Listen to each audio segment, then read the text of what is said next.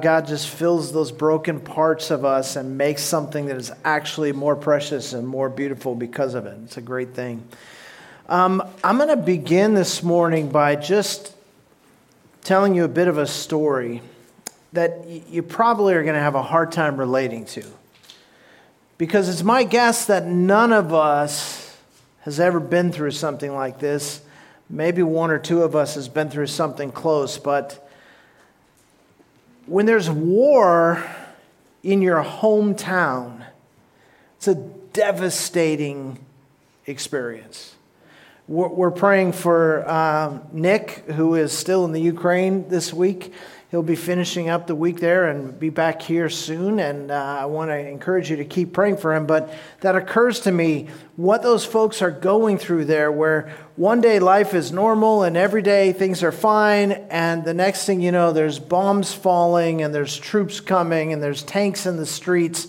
And everything is devastation everywhere you go. We don't know what it's like to, to go away in the morning come back in the afternoon not sure if your home will be there, not sure if your family will still be alive or if your children have been taken. The, the fear that there's always that threat that, that there could be an invading force any second and that I don't have the power to do anything about it. It, it it robs you of your energy, it robs you of your sense of hope. And, and you live in a state of constant anxiety, constant fear. 1200 years before the birth of Christ, the people of Israel were going through exactly that. Uh, they had been in the promised land now a relatively short time. Uh, nobody, no, nobody in the younger generation knew anything about the time in the wilderness except what they had heard from their grandparents. And from their grandparents, they had heard stories of this amazing God who, who separates waters so you can go through on the dry land, who provides food for you in the desert, who brings water out of a rock, who defeats great armies before you. They had heard all of those stories, but none of them had ever seen anything like that. They were already living in the promised land, they were already comfortable in the promised land. And frankly, when those stories are coming from grandparents and great grandparents, the stories get bigger as time goes on. And you begin to wonder whether these are really just legends, whether these are really just myths, or, or whether there's really a God who is so powerful and loves you so much that he would do all of this for you. And yet, there's a war in your village. You, you don't know if this God even exists anymore. See, just a figment of the imagination of your grandparents? You don't know if he does exist, whether he's really interested in taking care of you anymore, because you look around and we're 100 years into the promised land now, maybe, roughly, and already the people have begun doing the thing that God warned them not to do through Moses and through Joshua. They have quickly adopted the false gods of the pagan people who lived in Canaan, and they have quickly begun to worship Baal, who is this false god in the ancient Near, uh, Near East, where they would build these, um, these bulls, statue of bulls to Baal. And they would also have what was called Asherim poles, which would just be basically like a big, uh, you know, uh, uh, telephone pole that would just stick up, and it was also a symbol of Baal. And you would go to these places called high places, and you would make sacrifices to Baal because, after all, you've been taught that he controls the weather, he controls fertility, he controls everything that you need in life. And so you make these sacrifices to Baal, and already the people of Israel have begun to move into that place. And God is using uh, an army called the Midianites to confront his people.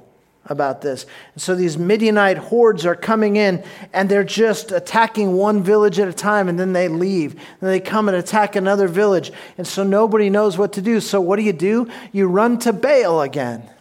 And this process is continuing over and over as these people live in fear.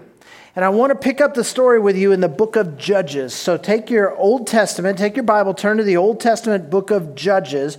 It's early in the Old Testament, right after the books of Moses and then Joshua, we get to Judges. And I want you to go to uh, Judges chapter 6. And we're going to look at this story together, and then we're going to consider it in light of Satan's favorite lies. We're in Judges chapter 6, and we're going to pick it up in verse 11. Follow along with me. Then the angel of the Lord came and sat under the oak that was at Ophrah, which belonged to Joash the Abiezrite, as his son Gideon was beating out wheat in the winepress in order to save it from the Midianites. The angel of the Lord appeared to him and said to him, The Lord is with you, O valiant warrior. Then Gideon said to him, O my Lord, if the Lord is with us, then why has all this happened to us?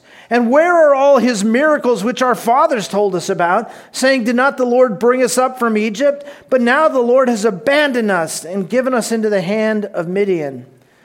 The Lord looked at him and said, Go in this your strength and deliver Israel from the hand of Midian. Have I not sent you?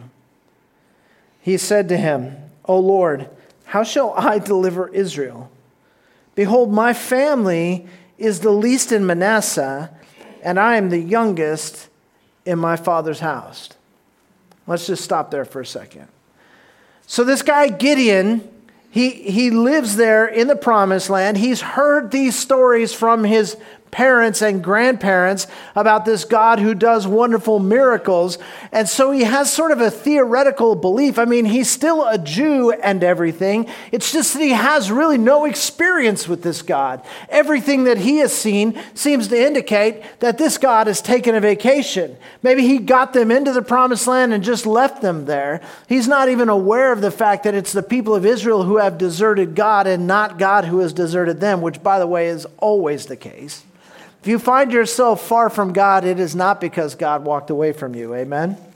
That's because you walked away from Him. That's what happens.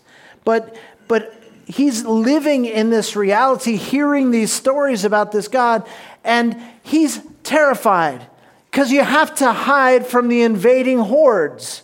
He is literally doing work that is meant to be done outdoors, indoors. He's, he's beating out the wheat to get rid of the chaff but he's doing it inside the wine press, which is a small building, so that at least he's not being seen. And he's doing this in complete fear when suddenly an angel appears to him. And I want to be clear and help us to understand this. This is fascinating as you read your Old Testament.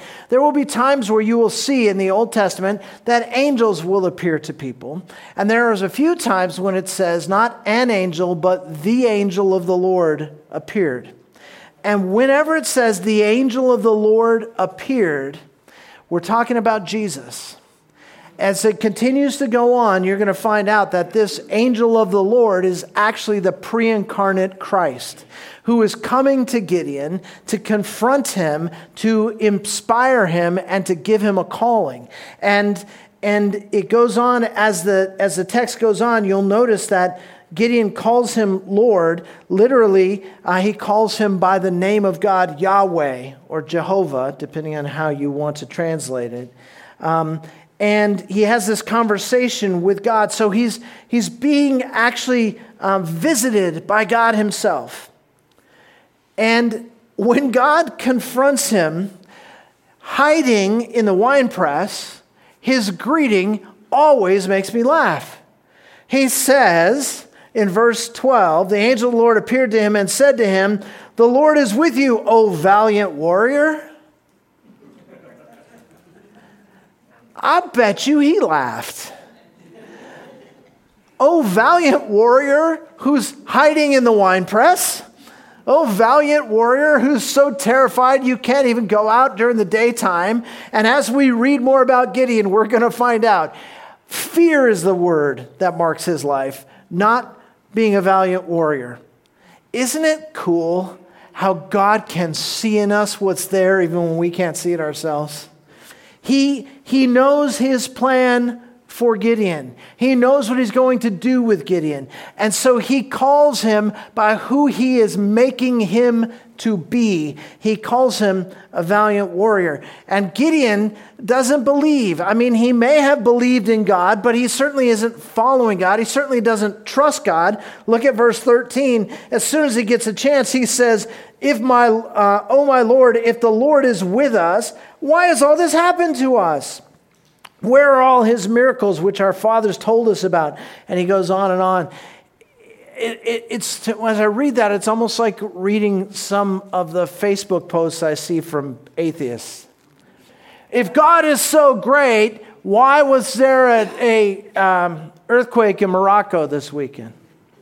God is so great, how come there's hospitals filled with babies? If God is so great, why are there shootings in the schools? If God is so great, what happened? And to be honest, it's a fair question. And he asks this question. He says, If in fact the Lord is with us, where's the evidence of that? Because what I see is nothing but the suffering of the people who call on the name of the Lord. And God responds, verse 14, he confirms his calling. The Lord looked at him and said, Go in this your strength and deliver Israel from the hand of Midian. Have I not sent you? But of course, Gideon doesn't believe that God can do great things through him. Look at verse 15. He said to him, O Lord, how shall I deliver Israel? Behold, my family is the least in Manasseh and I am the youngest in my father's house. Now, Manasseh is one of the 12 tribes of Israel, actually a half tribe. They're, they're the bottom of the totem pole, the bottom of the pecking order of the tribes. And he goes, And my father's house is nothing special, and I'm the youngest in my father's house. Of all of the people in Israel that God could use to do something great, I am the last person he would choose. You ever feel that way? That's how he feels. And he, he shares that with God, and God confirms his calling in verse 14. And he realizes, though, that he is completely unqualified. And so God reassures him that he will be with him. By the way, a couple weeks ago we were looking at the calling of Joshua. Do you remember what God kept saying to Moses and then saying to Joshua? I will be with you. I will be with you. I will be with you. God doesn't send us to do great things for him. God brings us with him while he does great things. It's not about us and it's not about our strength and it's not about our power. It's about God and what He's doing. And so He reminds him again in verse 16 the Lord said to him, Surely I will be with you, and you shall defeat Midian as one man. Now, follow along as we pick it up in verse 17. So Gideon said to him, If now I have found favor in your sight, then show me a sign that it is you who speak with me. Uh, apparently, an angel appearing out of nowhere. and, and we can laugh, right? But what does that say about his level of fear? What does that say about his level of distrust in God? What does it say about his level of distrust in himself?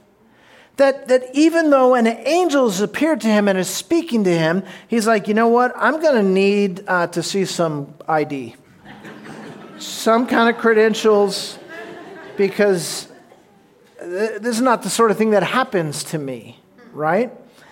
Verse 18.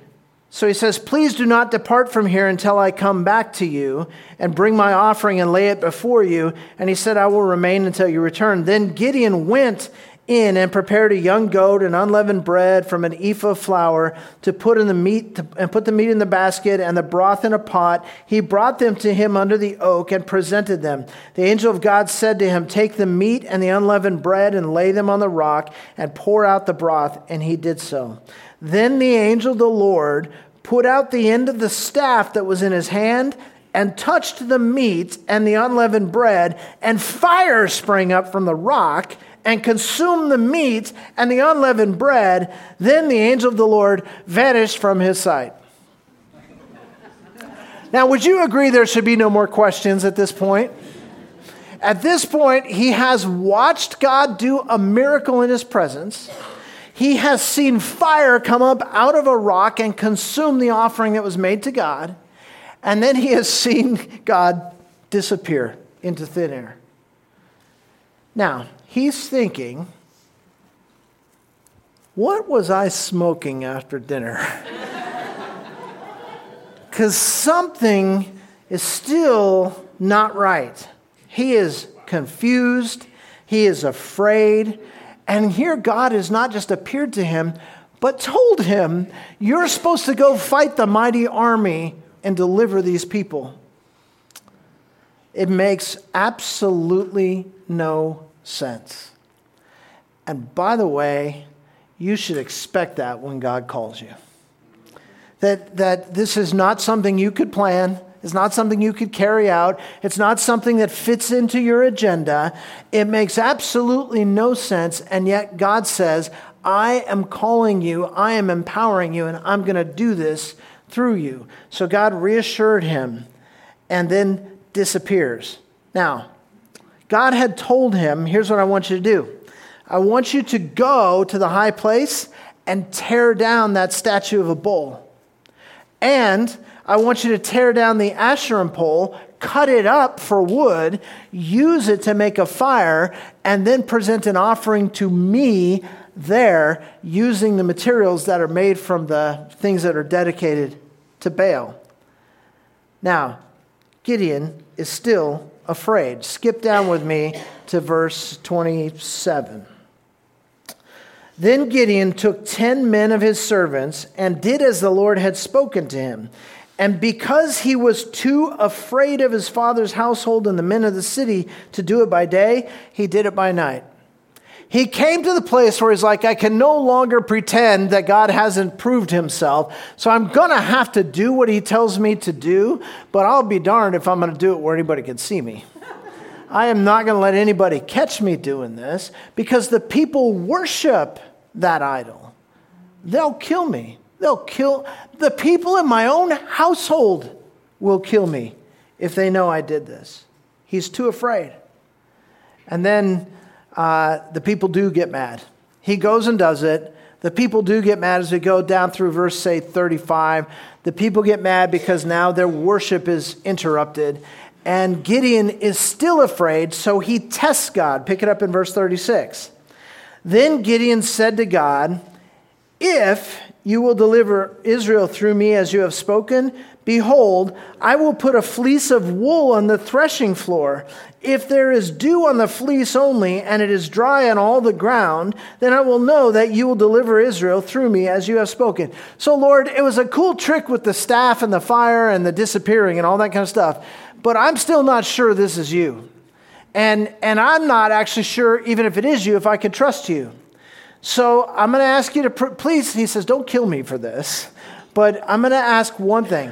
I'm going to take this, this wool blanket and I'm going to lay it outside. And here's what needs to happen for me to believe you. If you will fill the wool with the dew while there's no dew anywhere else on the ground, then I'm going to know it was you. Okay? That's what he asked God to do. By the way, um, putting God to the test, not a great idea. So, so don't come away from this going, oh, I want to be like Gideon and test God all the time. I don't suggest it, and the, neither does the scripture. But pick it up uh, in verse um, 38. And it was so. When he arose early the next morning and squeezed the fleece, he drained the dew from the fleece, a bowl full of water. It worked. He puts out the fleece, and God says, Okay, I'll play your game. No water on the ground, only water in the fleece. and then he does this, verse 39. Then Gideon said to God, Do not let your anger burn against me, that I may speak once more. Please let me make a test once more with the fleece. Let it now be dry only on the fleece and let it be wet on the ground. And then God killed him. The, no, that's not what it says.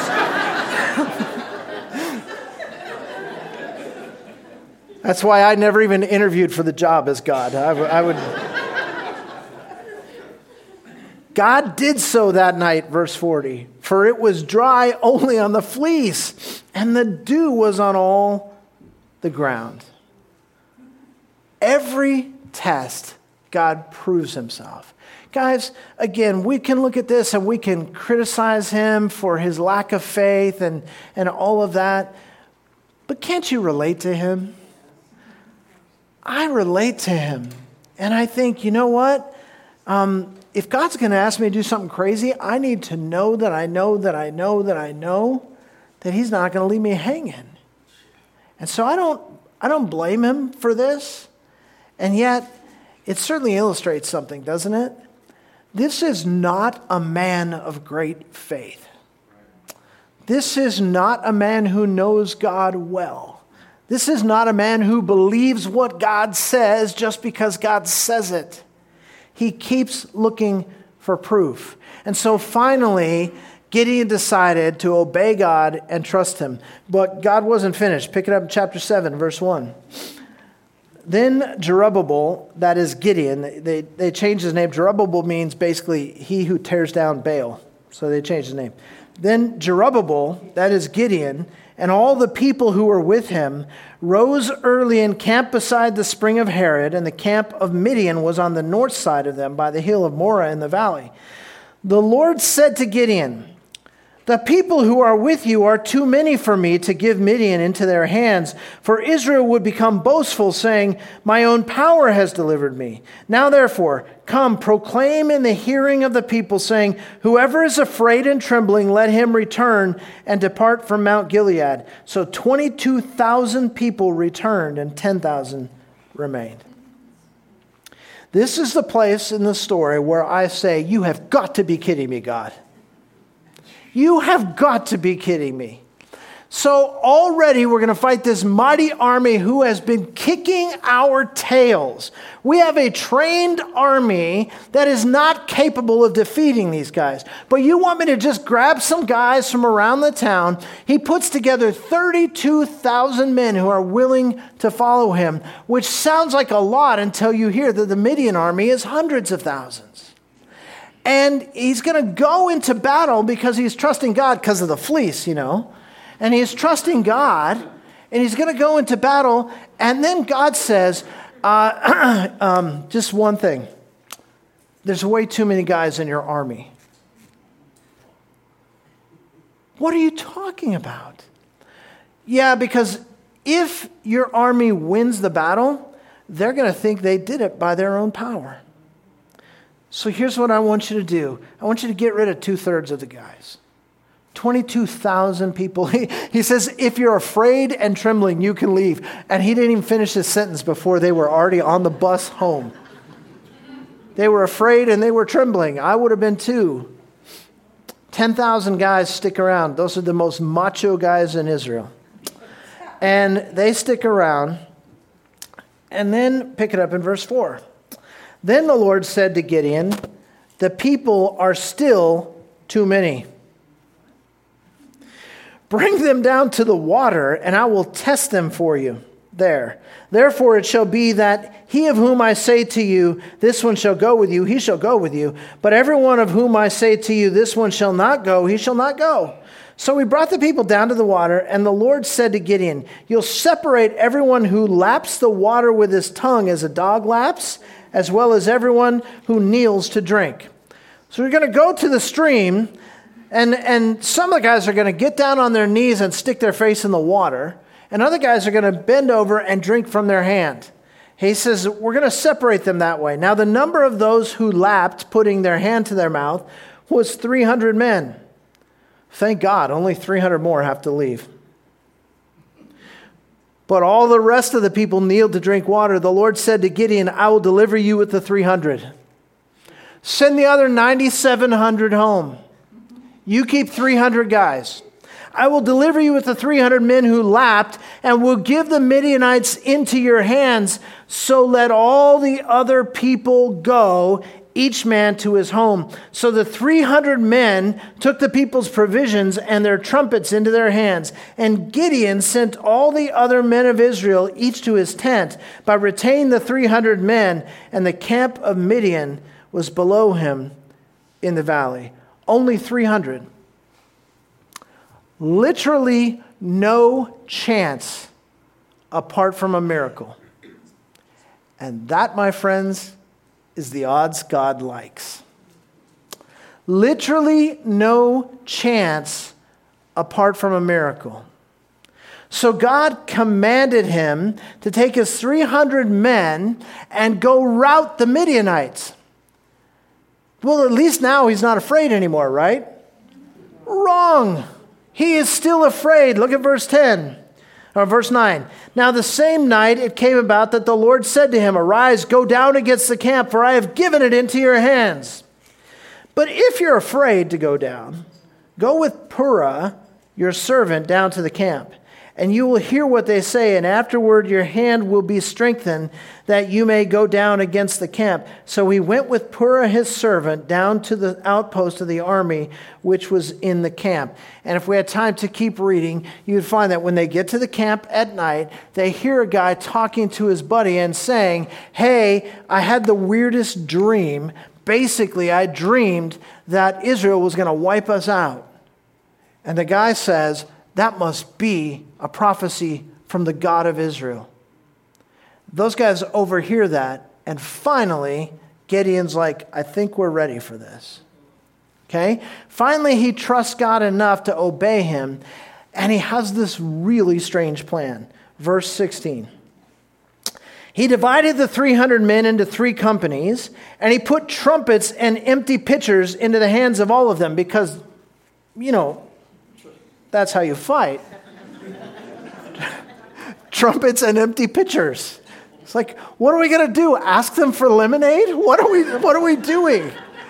Trumpets and empty pitchers. What a brilliant plan. He said to them, Look at me and do likewise. And behold, when I come to the outskirts of the camp, do as I do. When I and all who are with me blow the trumpet, then you also blow the trumpets all around the camp and say, for the Lord and for Gideon. So they get down there, they blow the trumpets, the guys blow their trumpets. There's this loud cacophony of trumpets right outside the Midian camp. And then they take their candles and light them. And it's like their little cell phone lights, right? They take out their cell phone lights, they put them under the pitcher, and then they pull them off all at the same time. And suddenly there's light and noise. And the scripture tells us that the army of Midian, in the confusion that was taking place, just turned, started swinging their swords, and killed each other.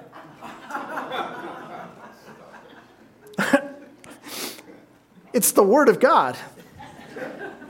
God showed himself strong that day. Pick it up, verse 19. So Gideon and the hundred men who were with him came to the outskirts of the camp, beginning in the middle watch, and they had just posted the watch, and they blew the trumpets, smashed the pitchers that were in their hands. When the three companies blew the trumpets and broke the pitchers, they held the torches in their left hand and the trumpets in their right hands, blowing and cried, A sword for the Lord and for Gideon. Each stood in his place around the camp, and all the army ran, crying out as they fled. When they blew 300 trumpets, the Lord set the sword of one against another, even throughout the whole army, and the army fled as far as Beth Shittah towards Zer, uh, Zererah, as far as the edge of Abel uh, by Tabith. You know, by Tabith. The, the men of Israel were summoned from Naphtali and Asher and Manasseh, and they pursued Midian. And this was the end of the trouble with Midian. Wow. What an incredible story. You say, well, Pastor Doug, um, thanks for the story. What does this have to do with Satan's favorite lies? Good question. Um, let me ask you a question. Do you ever expect God to use you like that? Do you ever expect God to do something through you like he just did through Gideon?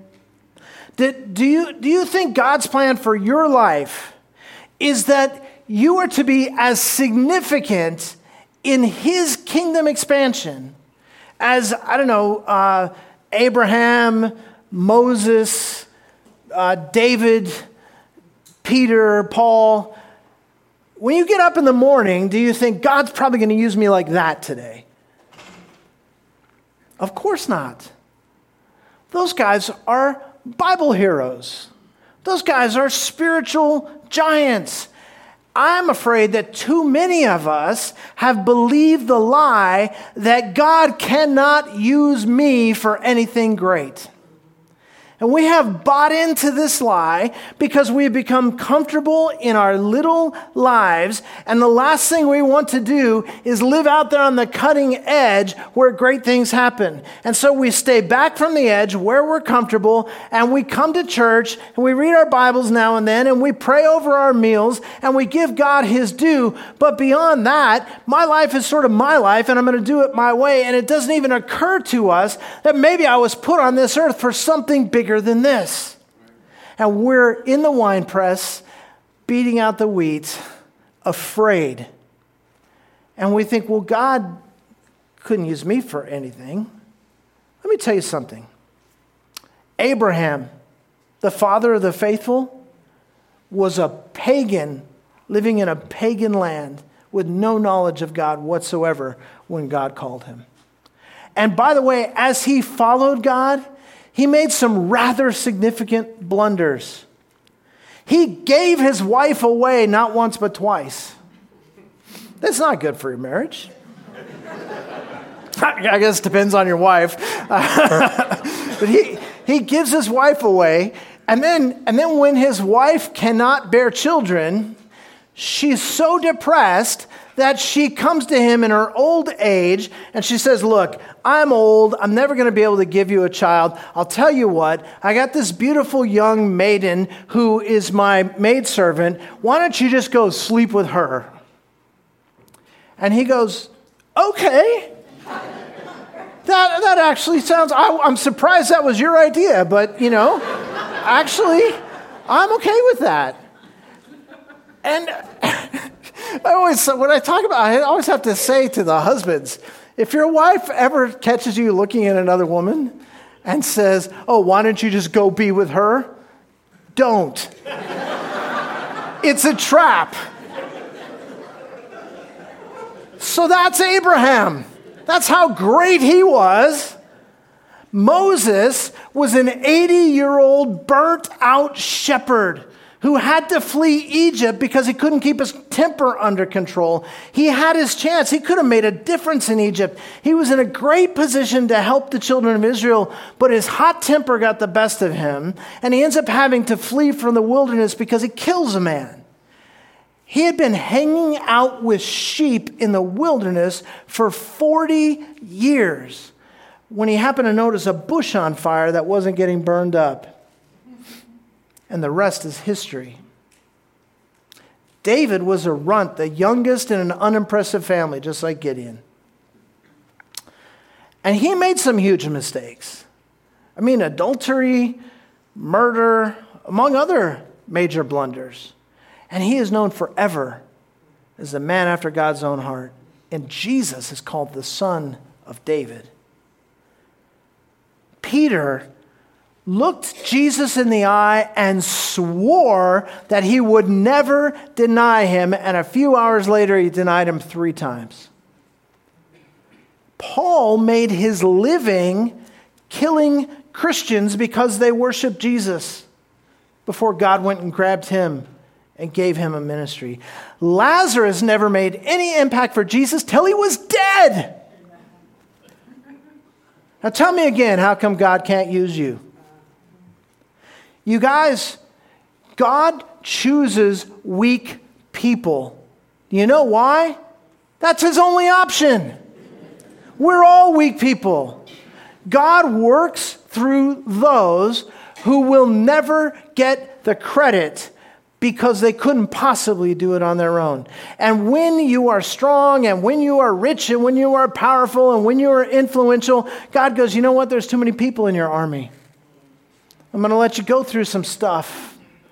I'm going to let you become a broken vessel so I can fill you with the gold and turn you into something truly fabulous.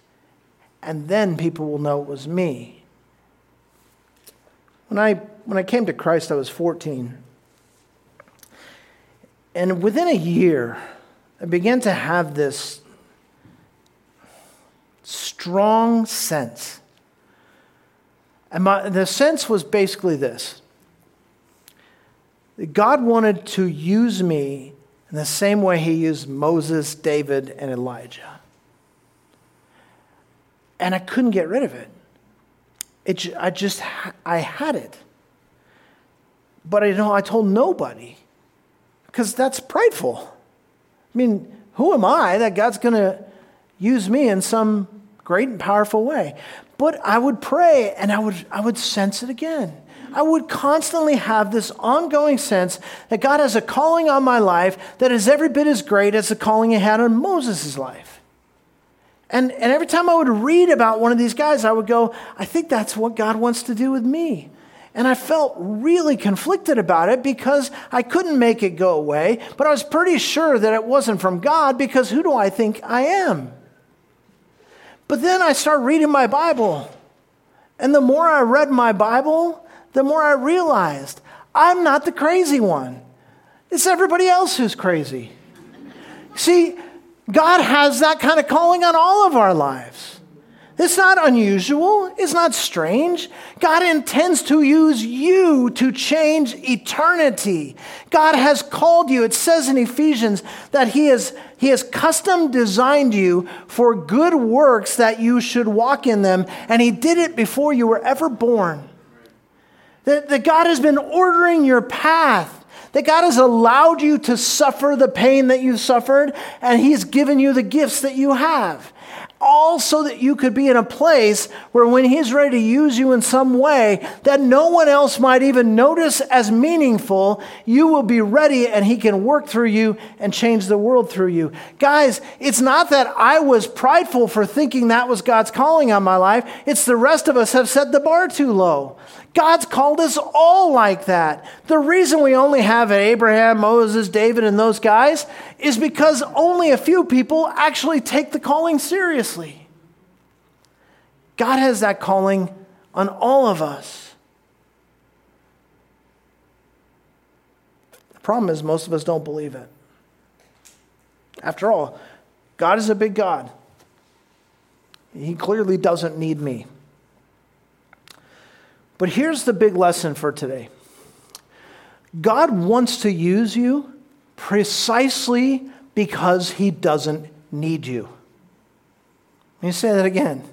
God wants to use you precisely because he doesn't need you. You need him.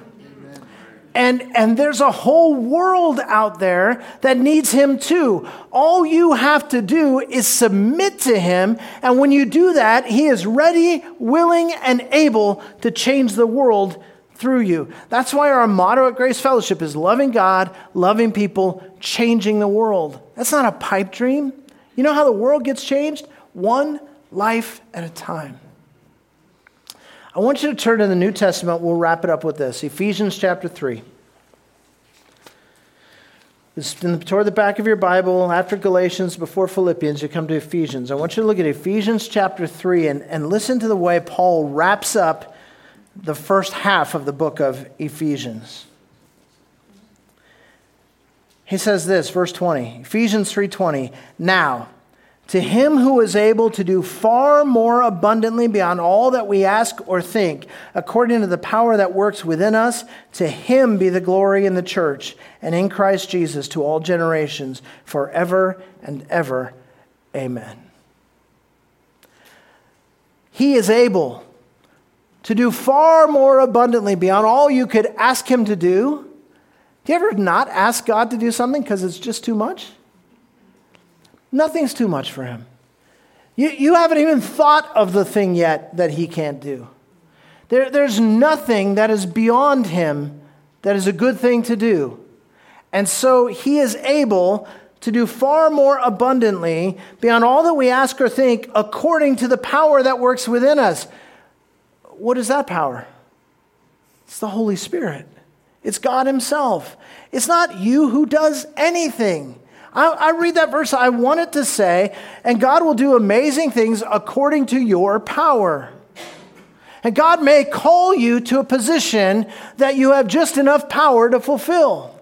Guys, if you're in a position you have enough power to fulfill, you are not in God's position.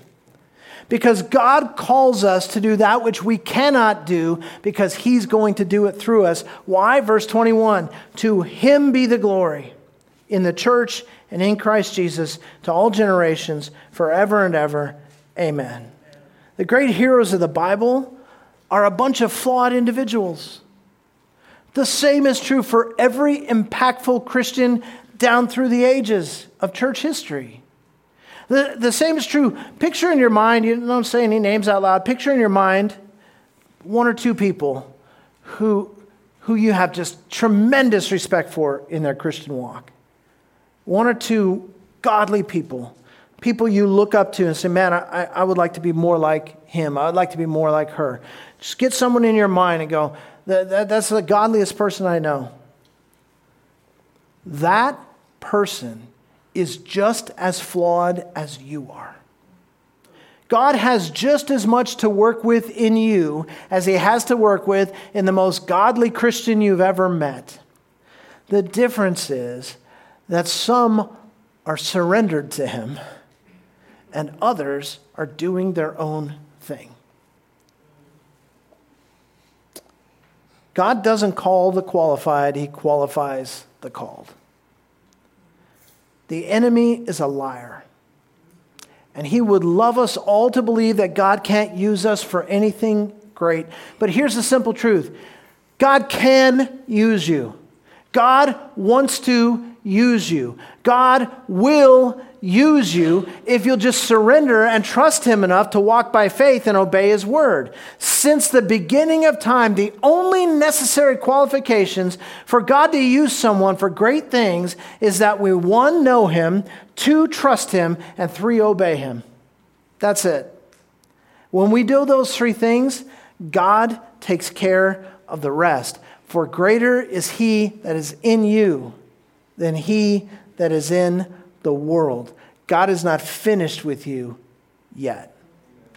I'm gonna, I'm gonna, instead of having you stand so I can just pray over you right now, I'm gonna just ask us all, let's take a second. Let's just give God another minute or two. And I, I just want you to bow your head, close your eyes, prepare your heart to spend a minute with God. We're gonna have some silent prayer. Maybe there's something in your life that needs to be surrendered to God. Maybe you need to be surrendered to God. Maybe something comes to your mind and you're like, I, I just keep holding on. This is like my this is like my statue of a bull that I just keep bowing down to. And you need to tear the statue down. Just talk to God about that. Maybe trust Him enough to let go.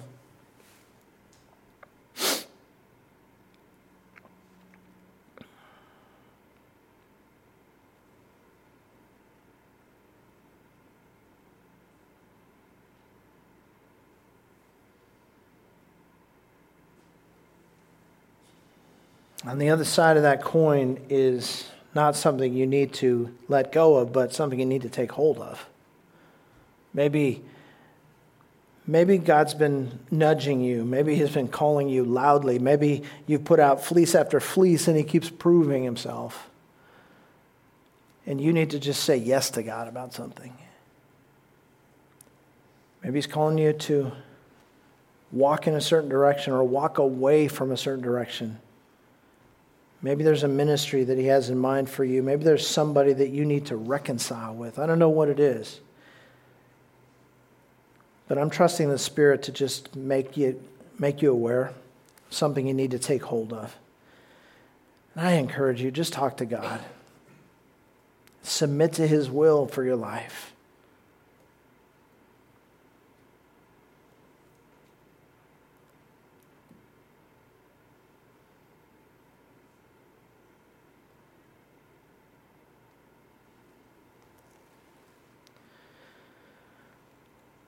Lord, we come to you as broken vessels. We come to you as flawed individuals.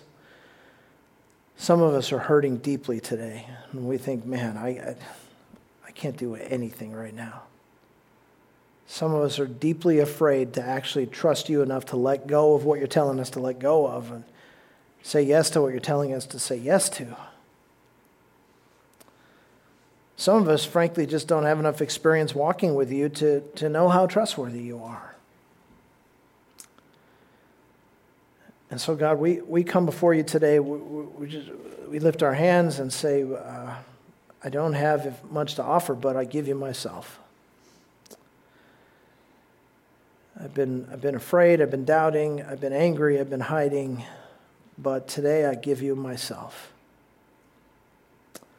I want to be a living sacrifice, Lord. I pray you would help each one of us to go beyond this room with this awareness that you are calling us, you have a plan to use us, that you're going to change our lives and change the world through us. Help us to submit to that plan. We ask these things in the precious name of Jesus.